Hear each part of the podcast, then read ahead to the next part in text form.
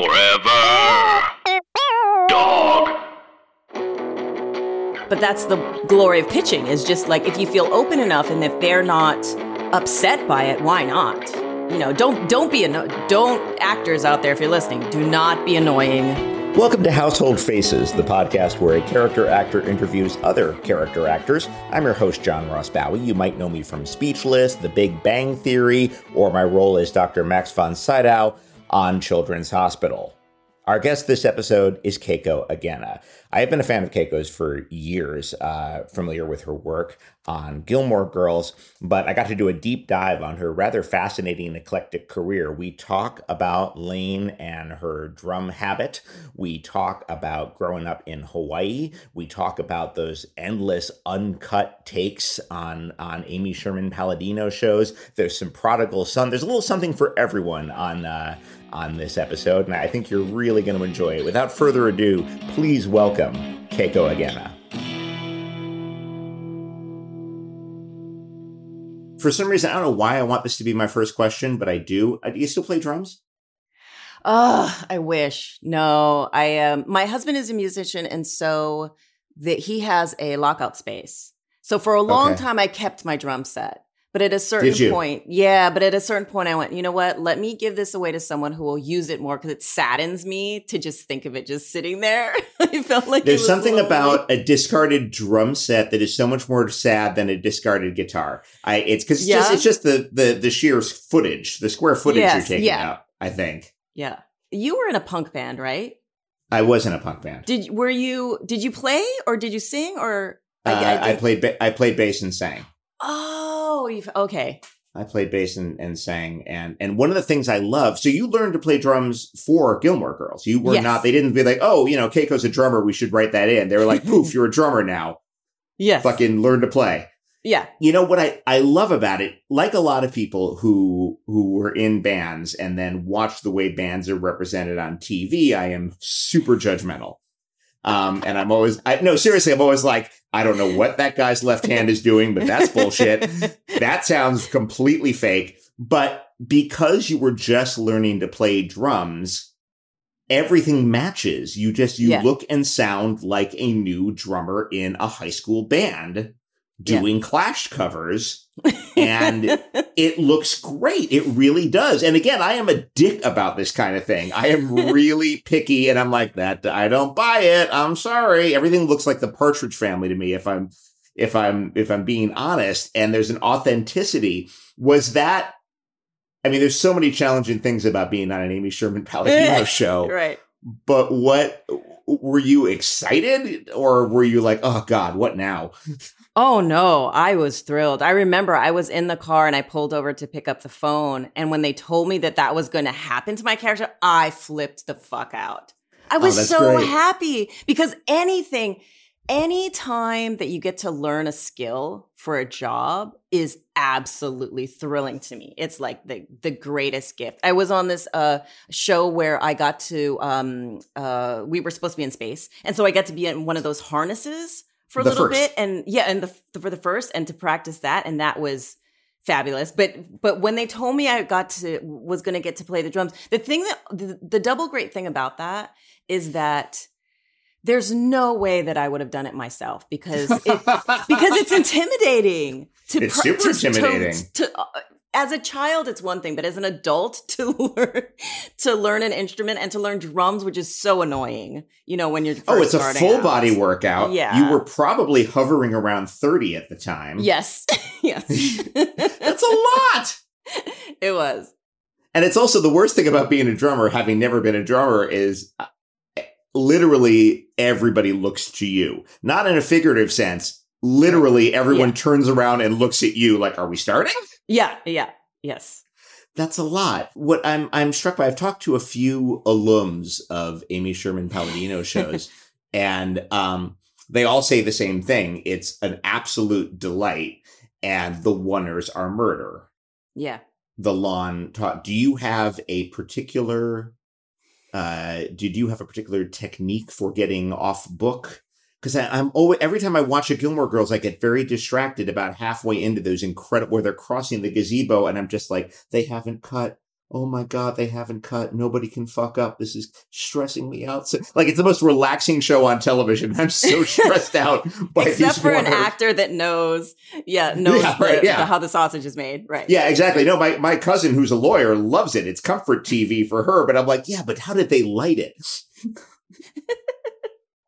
Yeah. Um, well, uh, uh, as far as getting through it, we were lucky enough, or were required, depending on how you look at it. But Mhm. George Bell was our dialogue coach, and usually you don't have dialogue coaches if there aren't kids around. That's the question. Okay. Yeah, but because we were that kind of show and we had to be word perfect, uh, they had to hire someone whose sole job, and this is separate from script coordinator. This Yeah, is yeah. someone whose only job is to come to the actors and run lines with them or to give them um, notes on what they missed. And they come to you and they they come to you whether you ask for them or not. Like Oh, they yes. knock on your trailer, right? Oh, uh, he would kind of hang back and let us come to him if we wanted to run it. But it was, but also for us, it was, um, it was something that was necessary anyway, and it was hard to find people. Be- and this was before Line Learner. Do you use Line Learner? You've used Line Learner religiously. It's a I it terrific now. app. It's yeah, a terrific I, app. it's it's saved. It's somewhat saved my marriage, but um, but you know, because it's very Wait, difficult. because because you kept asking your husband to run lines with Oh you. God, yes, yes, right. because because it's it's it's an enormous job to run lines with someone if they're going from scratch. Do you Yeah, know what sure, I mean? sure, There's a little bit of work that you can do ahead to, ahead of time, but sometimes you need to hear it Mhm. and uh, to find someone to a person to run that with you for the hours that you need to do it is is, is very difficult. Sure, by all means. Yeah. Um, let's back up a little bit. You were, I know you were born in Honolulu. Did, did you grow up there? Yes, I didn't leave Hawaii until I was uh, 18, 17, 18. And that's I when you went to. Washington State. Yes. Okay, well, let's talk about Honolulu for a moment because I, I, it's funny. I've talked to a bunch of people who have worked in Honolulu, but not many people who grew up there. Did you? I mean, did did you? Were you able to take in much theater? When did you learn that acting was a job that you could have? When did I learn that acting was a job that I could have? Uh, Hmm, that's interesting. Do, do you mean when did I think that I could do it as a live as a career? There's so many Yeah. layers to that question. I know, I and Uh, and and that's deliberate. And I'm I'm going to kind of like make Okay. it dealer's choice and whatever you want to, however you want to uh, uh, answer it. But let's start from a very practical concern. When did you learn that you Keiko could make a living doing this? See, it's so tough because I was. It wasn't until almost that I that I was making a living at it before I believed that it was possible. That's an amazing answer. yeah I, I i actually that was part of the the stress of gilmore girls is i i to be really honest with you i didn't believe that i could make a living doing um acting until well after gilmore girls was over i it was nerve-wracking After to me after because seven years as a series regular. Yes, because I went pretty much straight from temping to that job. So Oh, I didn't have I didn't have that uh, window of time where one learns to be a working actor, which I think is its own separate thing. Do you know what I mean? I mean, being on a Hmm. series is one thing. You have you're on a series, you have a job, you're getting a paycheck, but you don't have the confidence of knowing what happens. Can you last in the gaps? Will Mm. you get get an ex- so in a way I'm I'm a little bit anxious. I'm an anxious person anyway, but the whole time I'm on the show, I'm like, what is going to happen when the show's over? What is going to happen when the show's over? Am I ever going to work again? Will I be able to find uh, another job? And so, um, so it took to answer your question. It, it took a long time till I till I thought I can make a living at it's po- It would be possible for me to make a living, But it wasn't your first gig. I mean, you had Right. some you had some other guest stars, but you Yes. still were you but you were still tempting to make a living. Yes, and I always I think it was always a, a dream. I mean, to be an actor is a dream, but um, but I I knew I was going to always act because I liked it. So I knew that it was going to be part of my life, whether I was going to be able to make a living o- o- off of it or not. So um. So, so I knew those. So I knew those two things. I knew it was possible. I knew it was always going to be a part of my life. Whether I could actually have it as part of my life didn't come till till probably way late. What um uh what drew you to it in the first place? Was there like a was a, a TV show? There isn't a ton of theater in Honolulu. You get the No. occasional touring shows. There's um there's a couple of smaller theater companies on on, on the island. Um but when did you what kind of gave you that spark? What what what made you catch the bug that you wanted to do this? Well, I caught the bug and I caught it hard off of uh, something very innocuous. I mean, it was a kids' show, and I think I had four lines in it, but it was called The Best Christmas Pageant Ever. I, love that play. Oh, you know that play? What's the name of the of the creepy family? Uh the Hender the what's the name of the family? The the Are we thinking of the same play? The best Christmas pageant ever is the one where they get a family from the wrong side of the tracks who do uh who who, Yes. who are in the pageant Yes. and and and they're all scruffy and weird Yeah. and everyone and yeah i love it was made into a they made a tv movie of it uh, when i was growing when we were growing up um and i i actually i actively love that story That's wild. so who did you play I played the narrator, and there is no narrator in the in the show. I played the narrator in the best in the pageant, meaning I Oh, had I four lines understood okay the pageant. The show narrator. within- the and narrator of the show yeah, within the narrator show. of The show within the show. Yes. Okay. we're getting into Um, like our town levels of metafiction Yes. here but i'm i'm ready okay um Yeah. and that was those four lines were like boom this is me this is where i want to be I think what it was is that when it ended, well, here's the thing. I loved the whole process of rehearsal. I loved the community feeling that happened. Mm. And in that last show, we probably had four shows, but in what I in what I considered our last show, every time I was not night. on stage, we'll call it closing Close- night closing night. uh, I cried as a child. I was like 10. I cried just knowing that this was going to be the last time we were going to do this show. Mm-hmm. Um, before in between scenes, like that's how much I I just loved it. And then and then I clearly remember there was only one other person that was emotional, this other girl. But I kept looking to her like I kept wanting to hug her. Like you understand what's happening, right? This is special. We get it. Uh, um, but no, I don't think anyone else was having that experience. I think it was maybe just the two of us. it's so interesting how many people had enormous roles in in student theater and then got it out of their system and then it's the people who had like four lines or in my case weren't even on stage we're doing tech crew who have gone on to make a living I just find that Yeah. really interesting that like, you know, the the the the woman who was uh was Laurey in Oklahoma was like, I'm good. I was Laurey when I was 15. I'm all set. I'm gonna get a real job. I'm, I'm gonna get my law degree. I'm out. Yeah, yeah, that's funny. Mm-hmm. That it's like an itch that never quite gets. For a long time, it was an itch that just was never satisfied. Like never moments of satisfaction. It's yeah. still not. Look at no, us. it's true. It's good. Yeah, no, it's true.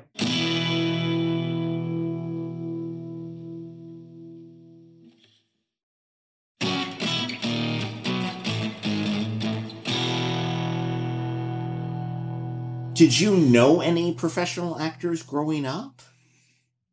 No, No, yeah, because you wouldn't, would you? Mm-mm. Did you go to college for theater?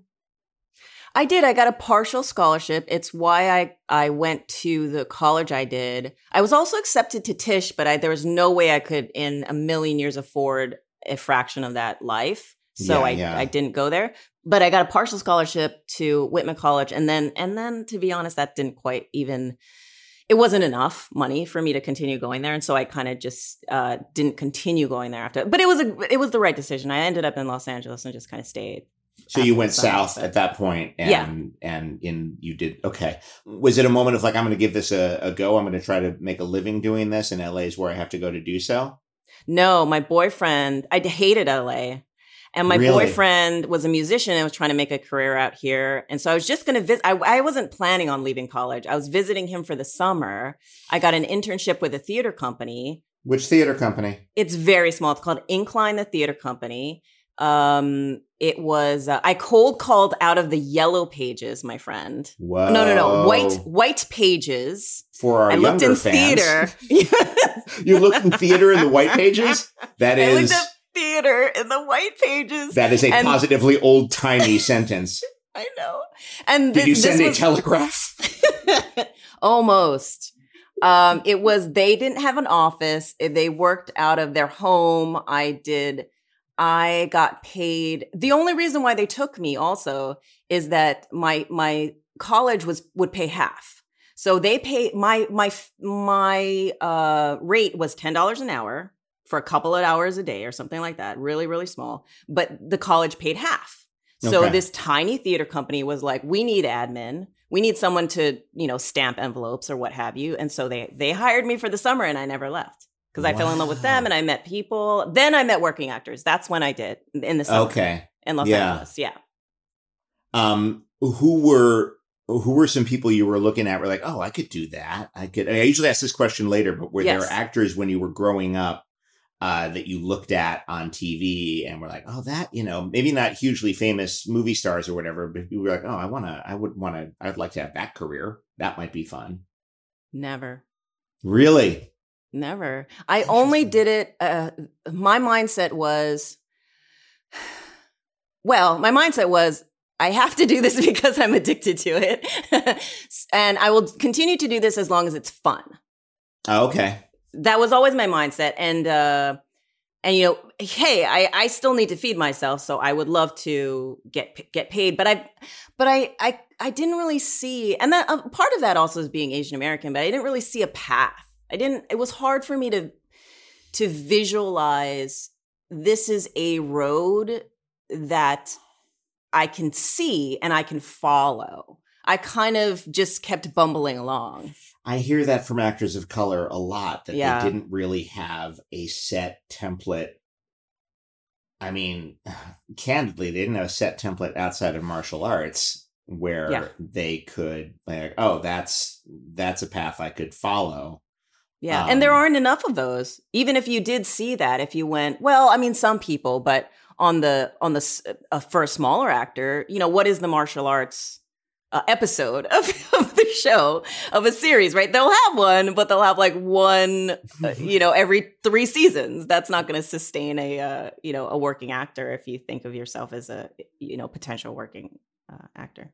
Sure. Um, so you got the Gilmore Girls gig while you were while you were temping. It's funny. I always I always maintain that there are two schools. There's the uh, there's the table waiting school and the the office temping school. And I'm Ah, I'm yes. office temp for I'm office temp for life. I I temp all over New York City. I'm I, I was a I was a desk jockey. Uh, I didn't. Uh, I never set a plate down in front of somebody uh, except my kids. Um, so uh, I it, it and they're two different skills, but I think they both serve acting. Do you did you get anything out of being a temp that serves your acting? Um, that's a good question. I don't know. I mean, I think the the best thing I got out of being a temp was just the flexibility, and I Mhm. loved not being involved in the drama, office drama, Yeah. which was a big, uh, yeah, w- was a big thing for me. Is that nobody's depending on you? I think I, I think that's part of my personality is I take a lot of it on. Mhm. So uh, so because you're gone. If if luckily if you get a job, but also if you're just going on an audition, on an audition. right, So right. if you're part of the, you know, if you're part of the home team Mhm. and you're causing other people that you like stress because you're not there, that's difficult for for me. So temping was like a once I got once I found temping, I thought, oh my gosh, this is great. Nobody's the, you know, I can leave and no, and I'm not. they might not even feelings. notice. Yeah, they might not even notice, which would be the best thing. I always found that there was a um there was an attention to detail which I was not great at in in an office setting but was still required and has still occasionally served acting Yes. and then on a very practical concern I know how to tie a tie and there's an alarming amount of actor of, of male actors my age who don't know how to do a Windsor knot. Um but if you have to if you show up at a law firm you gotta have a fucking tie. Um uh so you, you so you get this you transition onto onto gilmore girls and what i find interesting and this is a general comment this isn't just a lane kim comment there is a tendency for people to get very very invested and protective about the characters you play Not the universal you that, that No, no, no. That Keiko plays. People can take or leave the the characters I play. There's some people are really invested in the character on and Lane Kim, certainly. But have you ever have you seen the supercuts of of uh, you making eyes uh, with Payne uh, of Prodigal Son? Yes. Um, yes, yeah, I- there's there people get very invested in you, your well being, your romantic life. There is an article my cousin sent me. The biggest tragedy of Gilmore Girls is the treatment of Lane Kim. The larger point of that is people don't seem to care for Zach, but but the larger it, so it's why do you think that is? Why are people like lunging at you like you, we will take care of this person? I am invested in this person's well being. Um, uh, it's funny. Uh, I think about this a lot because uh, as as as as I get auditions that roll in and how I approach uh, characters, I find that for better and worse, and believe me, this does not always help me. But when I get a character, my my gut is to find that um that vulnerable, soft, needy almost side of them. I, Yeah, it's funny that it's, it, no, I was gonna, I was gonna lead us towards the V question. Um, the vulnerability that that word, I think, is a key to your appeal. And what's interesting is that if you, and you only see it if you contrast Lane with her mom, who is, you know, just this iron woman who just rules with, uh, with a, a, a fist. And what makes Lane interesting is her both rebelling against and being afraid of rebelling against. hmm The purple hair episode is something that everybody rec- recommended that I watch. Uh-huh. uh-huh. Um, uh, not just for its its stellar wig work, but for the the many phases of grief that you go through during the course of of that episode. So yeah, is what were you how did you initially approach? I don't know how much you remember about about auditioning for Lane Kim, but what did you what were like the bullet points? Like this character is blank blank blank. Like what how did you fill in those blanks? What were the key things you you brought to that audition? We get super technical on this podcast. Roll with us. Oh, hey. I love it. Oh my gosh. Um well, here's the thing. Th- The way I approached Lane Kim is not how I would approach any other probably audition, certainly not a pilot audition. Lane Kim happened for a couple of reasons. One, I thought there was no way in hell I could get this role. I was 10 years older than the character. Oh, well, yeah, I was going to ask about Yeah. that too. Yeah. So I kind of wrote it off. I thought this is an amazing character for some actress. It's not to, it can't be me. So I recognized the amazing writing in it. Um, I was distracted enough by being on another show the first time I had ever gotten a recurring role. I, I happened to be on Felicity for just a tiny, tiny bit. And because it was happening at the same time, and because I had never auditioned for a a pilot uh situation with network and te- I didn't know what was happening to, to be honest. I I didn't Well, know why there were so many. It's a daunting process, Yes. particularly back then, because you would you would have the audition, and then maybe you'd have the producer session, and then if you were lucky enough, you would have a uh, maybe a work session where the director talked to you. Then you go up in front of the studio. Then if you make it past that, you go up through network, and that's the final. People don't realize the gauntlet you go through to get one of these gigs. Right. Yeah. And at any one of those points, you can be let you can you know, you people are let go. Yeah. Um it's a whittling it's a it's a terrible whittling down process. I've But I never was- used the phrase whittling, but that's exactly. I was trying to put it in like these very macho sports things, like Oh, I didn't make it to the finals, but Right. um, but you're right. You're being whittled away and then discarded. yes. And um and so because I was so um new to the process and I was distracted, I left it alone, which with that script actually was the right choice to make. Lane is written, especially in that first pilot episode, as being very dry. I thought the writing was excellent. Yeah. I didn't think there was any spin or any th- me that I intended to bring to it, which is probably what what I should do more in just my general audition. Regardless, that's that's something for me to think about. But in that moment, it was the right thing to do, and I think the the the fact that I was able to do that for all of those auditions, every time I went in, I just let let um I just let it all go because I thought the writing was so great, and just just said the words. it's an interesting um secret for dialogue heavy shows like that is that it um you can view it as this onerous responsibility or you can just stay out of the word's way Mm. Yeah. A- and i find that the people who've worked with palladino the people who've worked with sorkin the people Mm, who've worked yeah. with the very writerly tv people um, we've had some people who've worked with David Milch on on the podcast, and they all say like it's actually less work in a, in some regards. You just Mm. need to like let the words do their thing, let them come out of your mouth Yeah. loud enough so that the mic can pick them up, and you're, which is Yeah. not to take away Loudly, yeah. which is not to take away from the demands that you will still have. So I want to talk about some of those more emotional episodes on that show because it's such a wonderful piece of TV comfort food. Uh, and, and this is why it was, this is why my daughter was rewatching it during the pandemic and it was just constantly on in my living room.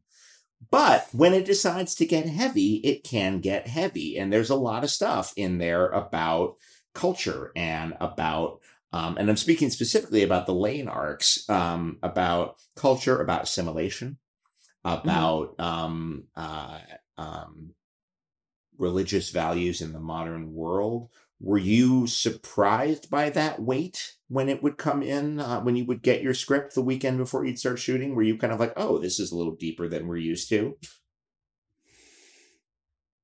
I wouldn't say surprised. I think I was always ready for anything, Lane. I mean, I don't know if this is just an actor thing, but anytime that name is when I see that L on that page, it just gives me a thrill. and then you figure out, oh, okay, what am I saying exactly? But just, uh, you know, just to be in it, just to be a part of it is because I always knew it was going to be good. I mean, that was the nice thing about being on that show is that, um, actually, I take that back. You asked me if I was surprised. Uh, it's wrong to say I wasn't surprised. I was surprised by everything on that show. Mm. Every page as I turned it, I was like, like not just for my character, every character. I was just like, oh, we get to do this, and then this happens. I mean, they they just really twist. They were able to twist and turn a lot of fun places. Um, I just enjoyed. I really my favorite thing about that show was going to the table reads and Oh, the getting to table reads must sit there. incredible. Oh, Yeah. yes.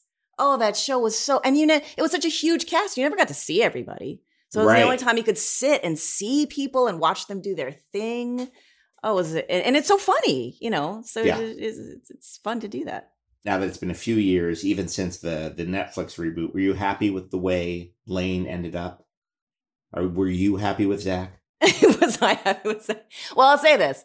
I, Keiko, I'm happy with Todd. I love Todd. Right. I don't. I'm not happy. I I've kind of alluded to this in not so blunt terms, but I'm not. I don't know that Zach was right for Lane.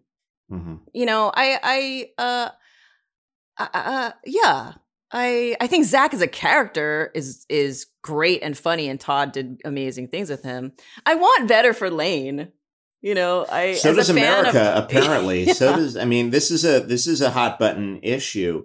Um uh it's um it's funny, I, I I don't have this question written down, but I was I was doing some research. Is She's- this off script, John? Are you going going? Oh my goodness! Yeah, All right, we're having fun here. Um, uh, uh, it's it's sheer anarchy.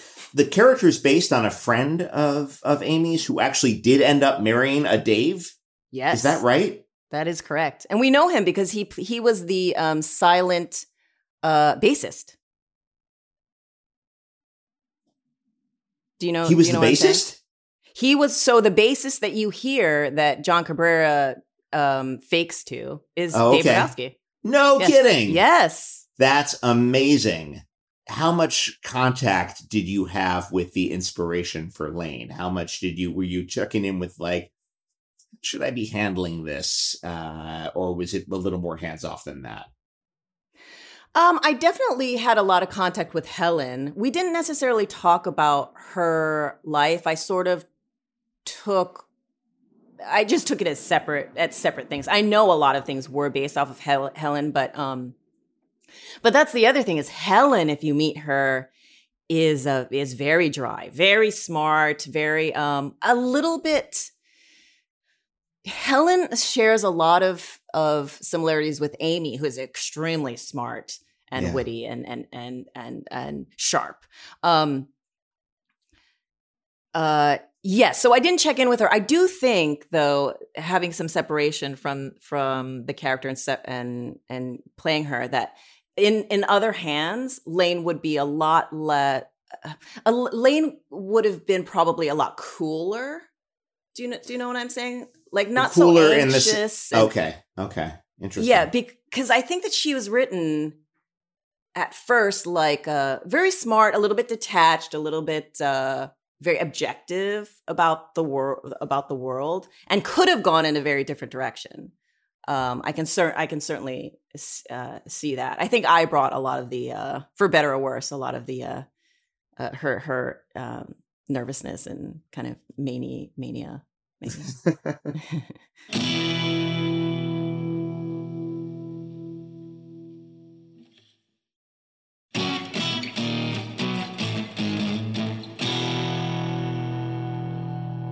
you mentioned your your gig on Felicity, um, and I want to.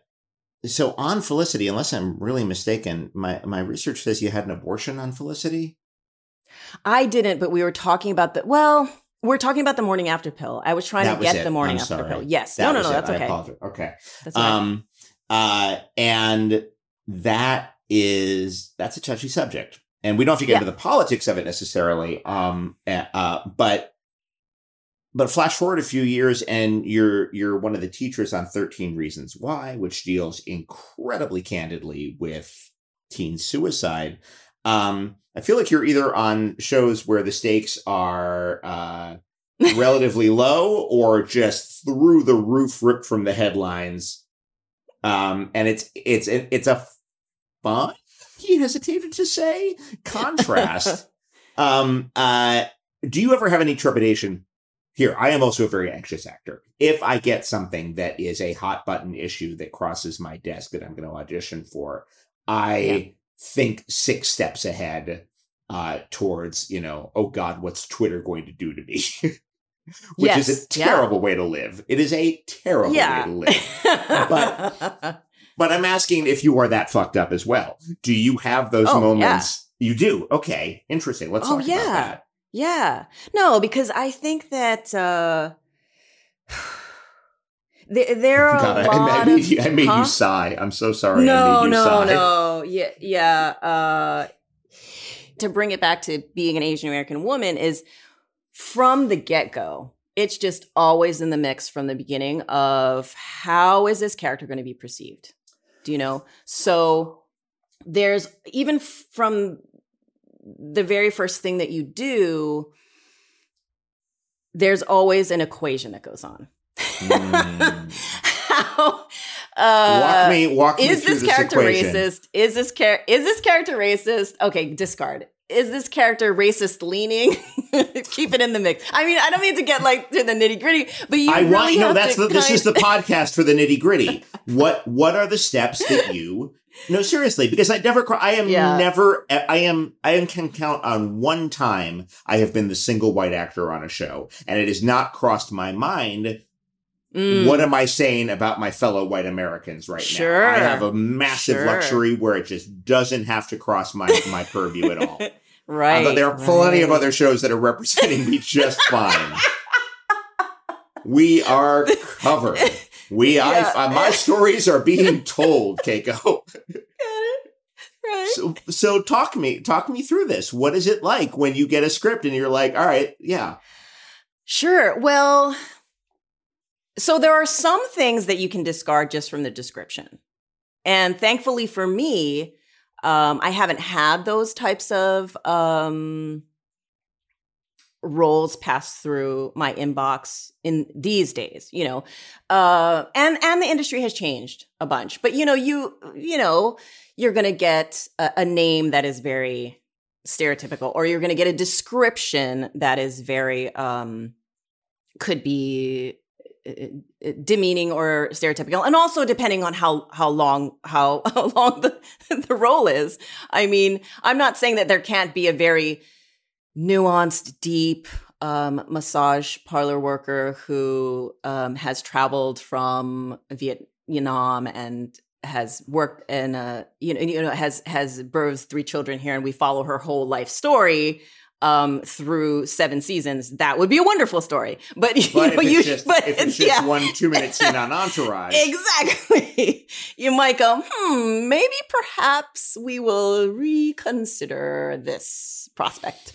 Uh, so so you get a lot of that, and you have to kind of sift through that and and say no to to a lot of things. But then there are also things where I'll give you an example from my own past. You know, I did a show that I had probably the some of the most fun I've ever had. It's called Hair Show. It's maybe not going to be the top critics' choice, but it starred Mo'Nique and Taraji P. Henson and um, amazing, funny actors.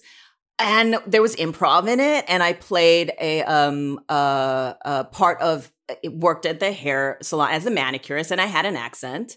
Um, but I just thought it was and this was earlier in my career and i just but i just thought she was funny and she had a kind of a bite to her and she kind of fought for herself also in in this kind of little dynamic. Um and so i i said yes i got to went to the audition and i booked it and so so th- and that was one of those middle ground choices. Do you know what i'm saying? So there are there are definite no's there are middle ground choices and then there are definite yeses. And in my career i always have to navigate that whether race honestly is the first thing. Being being a woman is is definitely something. How are you portraying women? And then and then the thing that you had first brought up about is this a touchy subject? And are they handling it correctly Hmm. um and then so that's the other thing that you kind of take it all into consideration. And and i a lot of times it'll be it'll be me checking in with my friends. Like i will call my girlfriends and say what do you think about this? Is this should i say no? I'll ask my husband. I'll talk to my husband a lot like i'll talk talk. And you know what? Uh, a friend of mine recently said how do you feel explaining this role to me right now and i said i don't feel great I feel a little uncomfortable. I feel a little uneasy t- explaining who she is to you. And she said, Well, that's your answer. So I was like, Ah, but it's, you know, it's okay, okay, okay. All right. I'll, I'll, I'll, I'll say no to that audition. And it kind of hurt because it would have been, you know, I want to work and it's a, you know, it's not a small part. So, you know, it's, that's the thing. Anyway, that's a long answer to your question, but I didn't expect a yes or no answer to something, uh, and I thank Yeah. you for being so so candid about it. Um, I'm gonna make it. Uh, I'm gonna go a little lighter for a second. You mentioned Sure. improv. Do you have an improv background?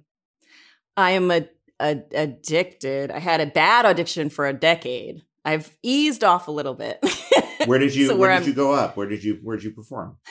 I um well, mainly at IO West while it was Oh, out yeah. there, but um yeah, because I know you you've done a ton of improv. You you grew up. Well, I cut I cut my teeth at UCB in New York, but when I moved out here in 02, there was no UCB yet. Yes. IO because it was all Chicago alums and and uh, Chicago expats and Upright Citizens Brigade were all expats, and there was no way I was going to start from scratch at the Groundlings. Uh, IO was very gracious about letting my wife and I perform there. Who was on your Who was on your team? Let's play. Who do you know? Who, who were you, who were you playing Oh, with? Well, uh, well, it was it's, to be. so to be honest, it's not just for me. It's not just. I mean, I started at Groundlings as far as classes. I went to IO. I've taken UCB also in New York and in um, Wait, Los when Angeles. did you when did you take UCB in New York? well, when I was on Prodigal Son, I actually was. So, like out- within the past five years? No, you- I'm I'm telling you, I have a bad. I have it bad. No, but that's awesome though. Can you imagine how inspiring it had to be for students at UCB to be like, "Oh my god, here's someone who's a who's on like her third series regular gig, who's coming in and because I've taught classes like that. Like I had Yes. Jerry O'Connell take my improv class, and everyone's like, "I'm in an improv class with the fat kid from Stand by Me. What just happened?" Yeah, no, I took a bunch of classes. That's so cool. So what what were you doing at um uh did you have a regular show at IO? Well, I had a sort of regular show at IO West with a, a team. I don't, you won't know them, but it's called. Uh, we were called Renegade Justice Patrol (RJP), who was co- we were coached by Dave Hill, Also, um, Oh, I know Dave Hill. Yeah, I'm sure you do. I know Dave Hill. And, then this is this is uh yes. this is Princeton to Chicago Dave Hill, not uh Dave Hill guitarist Dave Hill. Um, there's two big yes, Dave yes, Hills yes, in yes, comedy, yes, right? yes. Okay. Yes, yes, yes. It's Princeton Okay. to Chicago. it's Princeton to Chicago to LA, Dave Hill. Yes. Um, who we love. And then um I know Dave Rogowski. And then most recent we also had a show, um, different people, but um at UCB called Asian AF, which ran Oh um, yeah, were in- you you were part of Asian AF? Yeah, so Will Choi is my one of my best friends, and so I was with him when we, um, he launched Scarlett Johansson Presents, which was the first beginning of what became Scarlett Johansson Presents Asian American Heritage Month. Uh, I forgot. I do remember when that was up, and I it's Yeah. been such a long eighteen months, and UCB's been closed for so long. I'd forgotten. I just laughed like it was the first time I was hearing it again. That's so brutal. Okay, go ahead. no, it's great. And then um yes, and so I would I would co especially at the very beginning, I would co-host with Will all of the time uh to, to that show. And then when it went to New York, we we uh you know, were there when it started to launch up in New York. Um, and then I would come in and do the New York shows because I was out there. Um, but then the other thing, so the other, if we're, we're going to talk improv, I have to say this is so, um, you know, uh, TJ Jagodowski Sure. of TJ. I don't know him personally, but he's You- famous. for- he's of- he's of- improv yeah. famous. Yeah, him Yes, and Dave improv- do a famous show together. Yes. Yeah. Yes. Who so I I am obsessed with him and um I uh I was able to do through different channel I was able to do his uh, uh his podcast cuz he had a podcast that he did. And then because of that he did a a reading of uh something that I wrote. And that was like oh the, it, like it was almost like I can die now. Like I, I, I the fact that I got to talk to him for an hour about just stuff, first of all, on his podcast was like blowing my mind. And then the fact that he said yes to do this reading of something that I wrote, it was a Zoom reading. Uh, and the fact that I have that on tape, and then and then we had like a coffee date over Zoom. These are these are like my three like people won't understand, but but it's sort of like what I didn't really understand fandom till very late in life because I wasn't that way as a child. I didn't. And so I, I have very few people um, that I'm fans of. I would say TJ Jagodowski is one. Um, uh, Tony Shalhoub is another. Oh But- my god, But I love oh Tony yeah, Shalhoub. dude, oh are my you god, I'm a massive. Tony Shalhoub fan. Have you ever worked with him? really? Well, I know you did on Monk. Check you out. All right, someone did Yeah. work. Um, well, no, yeah. also I, I I'm obsessed with Monk. I've watched it like Oh. a million times. You know what's amazing about that, and I'm not going to make this about me, but uh, after years of red herring suspect work, Monk was the first time I was actually the killer, and it was such a watershed moment in my career to be led away in handcuffs by Ted Levine on that show. I can't say enough good things about my Monk experience, and then on top of that, Shalhoub is ju- he loves to rehearse. He's super really? chill. He Oh. was asking, you know what he did? They were trying to cast a role of a heavy for a, like this big arc later on, Yeah. and he let me sit in. Like we just had a casual, like sort of casting discussion on set, and he let me sit in and Uh-huh. talk about this stuff. And I was like, I, "Am I talking about character actors with Tony Shalhoub? Because this is my heaven. This is Yes. where I go to die. This is yes. you know that is what's waiting for me if I live a sinless life. And it he's it can't be said enough what a cool guy he is. He is a, a goddamn Oh. delight. Oh, that makes me feel so good because that's the worst is when the person that you love to death is you find out Oh. is a terrible person. Oh, oh, that's Yeah. right. You Oh, did a podcast called Drunk Yes. Monk.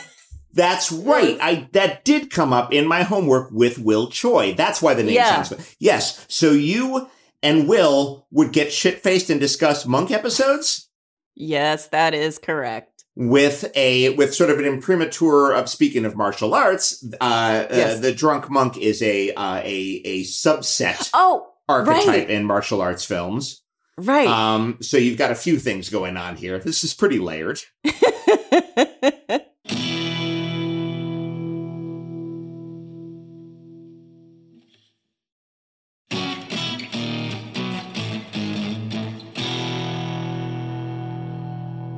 Jagodowski, Tony Shalhoub, who else? Who Yeah. else are your are your big fan people? I'm a huge fan of Jane Adams. You know Jane Adams? I love Jane, You know what I'm Jane talking Adams. I love Yes. Jane Adams. Okay.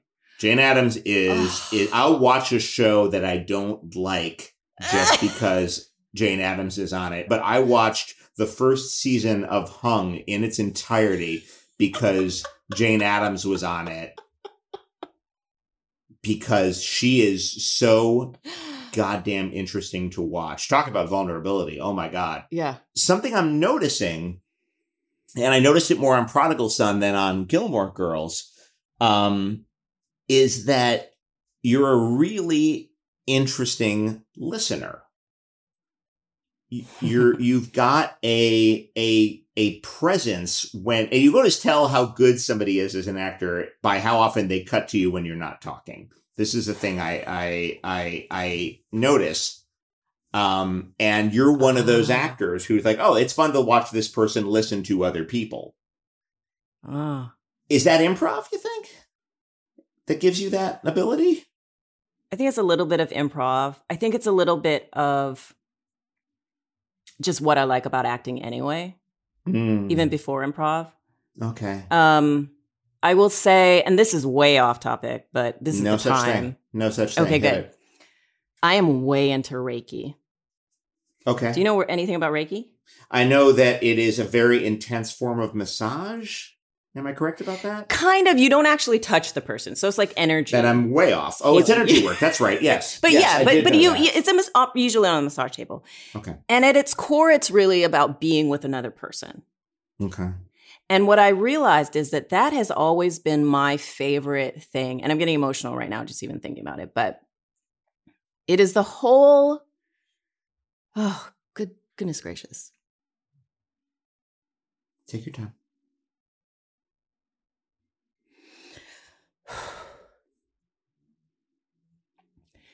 It is the whole reason why I love acting. It is, it's like that, even beyond like saying funny things to each other or pretending to be another person, which I do to varying degrees. To be honest, that's never been my favorite part about acting. I don't dress up for Halloween. I don't like becoming someone else, really. The whole reason I like acting is is to to intimately emotionally be with another person and it, improv at its best is is is that and if you can find the right right people to play with um but my favorite thing even in a in a in a classroom s- scenario was this exercise where you stand in front of the other person and you just stand there and you like look at them and you breathe them in and you let them actually see you and I love it. I love it. I don't know why I'm crying. Um, I think because a lot of us have been deprived of that over the past Yeah. months. yeah. Yeah. And um and so what's funny to me about um Reiki is that in a in a way it's sort of that thing that I very much love about acting kind of distilled and set aside in its own little case. Um so I definitely think that's something that I will pursue in my life and follow that to wherever that kind of path leads. Um Oh, oh, I did. There was something that I wanted to to mention. The thing that I do think improv helped a lot with Prodigal Son is that Prodigal Son was the first time where I really went in saying, I really want to. I went in saying I want to entertain the editor. Oh, Do you know what I'm saying? I completely know what you're saying. Go ahead. But but, Wait. but I want I want you to clarify what you mean by that. I mean, every take I'm going to throw something at this at this take, you know, where I before I was much more controlled where I craft I all of my experimenting was done at home. I crafted how I wanted to kind of the the vein I wanted to do it in. I would come in, I would be quote unquote professional and do my job as best as I could. Prodigal Son was the first time where I went, let me just, let me come, let me do my homework, but let me come and every take is an experiment, like improv. Every tape is like, let's just play and see what sticks and let the editor do their job of putting together this scene, of picking the best take and, and, and creating something special out of uh, out of all of these fun things that I'm putting on the table. Is that was that? Yeah, go ahead. What were you? No, that's an amazing answer. It's um uh. It, I always suggest that if actors have the ability and the comfort level on set to ask, "Hey, can I come sit in on an edit?" that they should. Have you done that? I have. I was I was on a series for a couple of years, and there was some talk about me maybe directing, and I actually pulled my hat out of the ring because I'm not a great multitasker. But um, while I was shadowing the director, I sat in on an edit and it changed the way I approached because I realized how kind of static a lot of my work could be. It was, it was solid and I was happy with it, but I wasn't um, mixing it up take to take as much as I could. And, mm. and, and you do want to be the guy you want to be the actor who the editor is like, well, this is kind of a static scene. Let's go over here and look what Keiko's doing. See if we can have if that's a fun cutaway. Mm. And I'm yeah. and I see that on Prodigal Son. So when I started watching Prodigal Son, I was like, okay, well, this is fine. This is another this is another kind of beta nerd who who makes puppy dog eyes at people. And then they decided to take your character to some new places. yeah. And she's the anti Lane Kim, and you know, I'm going to be comfortable and respectful, and we've really only just met, but she's hypersexualized. Yeah. And um, and I watched one amazing episode about your online vigilante group, uh-huh. where you finally get a love interest. Yeah. I'm not sure if it's the first love interest you got on the show, but it's yeah, yeah, yeah. it's but they they took it to some new places, and there's a moment. Spoilers abound. There's a moment where you think the love interest has died and my heart broke. And this is again, I've spent the yeah. whole week like, why are people so invested in this woman's work and this characters? and then, oh my God, the medical examiner's boyfriend might be dead. This is untenable. Who do I write to? Completely fell into it myself. Oh, well, that's great. But what was what was did you push to to I mean, it's hard because you know sure. you're, you're fourth or fifth on the call sheet or whatever. Mm-hmm. And, and no, eighth. You know, eighth. Excuse me. Yes. God, those procedurals. Yes. Those. There's so many, so many characters on those things. Eighth yeah. on the call sheet. Do yeah. you have any sway at all where you can come in and be like, um, excuse me, you know, it might be fun for my character to do. Hi, I know we've got a lot of uh, a lot of mm-hmm. plates in the air here, but were you able to do that? Well, you know, um since this is a nuts and bolts podcast, uh, so on on uh, Gilmore Girls, I never talked to the showrunners at all. Interesting. Ever. I didn't even ask where my father was. That's how much I didn't talk to the showrunners. I didn't have one conversation about where my father was to the showrunners. So I decided after uh, that experience that um, I would change my approach. Mm-hmm. So um, on the first, and then also on Prodigal Son, also they're they're just very Chris and Sam are incredibly warm. So these are the, these are the showrunners at Prodigal Son. The showrunners on Prodigal, yeah. yeah. And um, so besides just talking to them about her and what I thought about her, I would also um text ideas or email uh, what do you think about wouldn't it be funny or i had i had this thing about Edrisa's thoughts i think that's how i labeled it like uh you know, I mean, in a little bit of in that first season of of how um Edrisa thinks about dead bodies is something that I is part of it is what I wrote to them. I said, you know, this is how I think Edrisa feels about the dead bodies in her morgue. She's she's very protective of them. She's very attached to them. She feels like it's a um, it's an honor. It's a very big deal to be the last person that this dead, even though they're already dead, but to her, uh, before they go into the ground, to tell their story is incredibly sacred almost to her. And so I think part of that becomes, you know, folded into how they see her and then how they think about her and how they write to her. And I think there's also part of, you know, in that very first um, time where we where Idr- Edrisa is part of the scenery a little bit more, where there's um I don't know if it's episode three or something where there's a snake involved, and they said, oh, well, yeah. you know, we should we should check with you because some of the writers have told us and some people have told us we need to check with Keiko before we introduce this element. And I was like, guys, please put snakes on me, you know, whatever it is that you want to do, I'm game. And How much so, of that snake? I know the scene you're talking about. How much oh, of that okay. snake is digital? Oh, yeah, the snake up my leg is digital, but the snakes crawling on the ground are, are real, but they seem very sweet. yeah. I don't yeah, I'm not scared of snakes. That's yeah. our pull quote. Okay. Yeah. Um, so so you were saying so you were you were just incredibly yeah. game and and there was a nice sort of yes. back and forth. Yeah. And they didn't use everything that I would pitch at them, but that's the glory of pitching is just like if you feel open enough and if they're not upset by it, why not?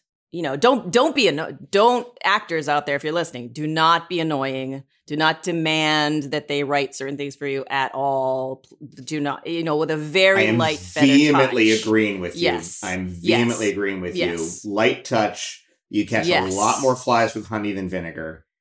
Yeah. Um, yes. If you're lucky, yeah, you'll have a, you'll have a yeah. certain amount of give and take with the writers, and yeah, and and again, uh, understand that not everything you pitch will be listened yes. to, but. And I think another thing this is this is uh, similar to to I think in, if you're in a writer's room of pitch solutions. So don't yes. pitch problems. Pitch like, wouldn't it be interesting if? What if this could happen? be just anything that you can give because they're they're hunting they're mining for information too so they're mm-hmm. writers they're mm-hmm. they're digging for gems just like you are so they if you give them something that is an interesting tidbit they'll be they'll be happy to run with it you know these are crucial crucial lessons i don't know if we're going to have non-actors listening to this thing mm um i think because we're such an actor focused uh podcast but um if you take nothing else away from this entire series, uh, uh, go easy on the demands. yes, but but at the same time, try to maintain a, a, a dialogue. Keiko, you're an ideal guest for this uh, sort of thing. Thank you so much for your here it comes your vulnerability. Thank you for having me on your podcast. I want to ask you now a million questions maybe that maybe I will have to start my own podcast so that I can continue this. All right, I'm around. Yeah, you got my email now. And that is an episode wrap on Keiko Agena. And hey, shout out to my cousin Kate Bryan Esquire for her help as a research assistant on this episode. You can follow Keiko at Keiko Agena on Twitter and Instagram, and her website is misskeikoagena.com. Forever. Dog. Household Faces is a Forever Dog production. Executive produced by John Ross Bowie, Brett Boehm, Joe Cilio, and Alex Ramsey. Produced by Ben Blacker. For more original podcasts, please visit foreverdogpodcast.com and subscribe to our shows on Apple Podcasts, Spotify, or wherever you get your podcasts. Keep up with the latest Forever Dog news by following us on Twitter and Instagram at Forever Dog Team and liking our page on Facebook. Until next time, when's lunch?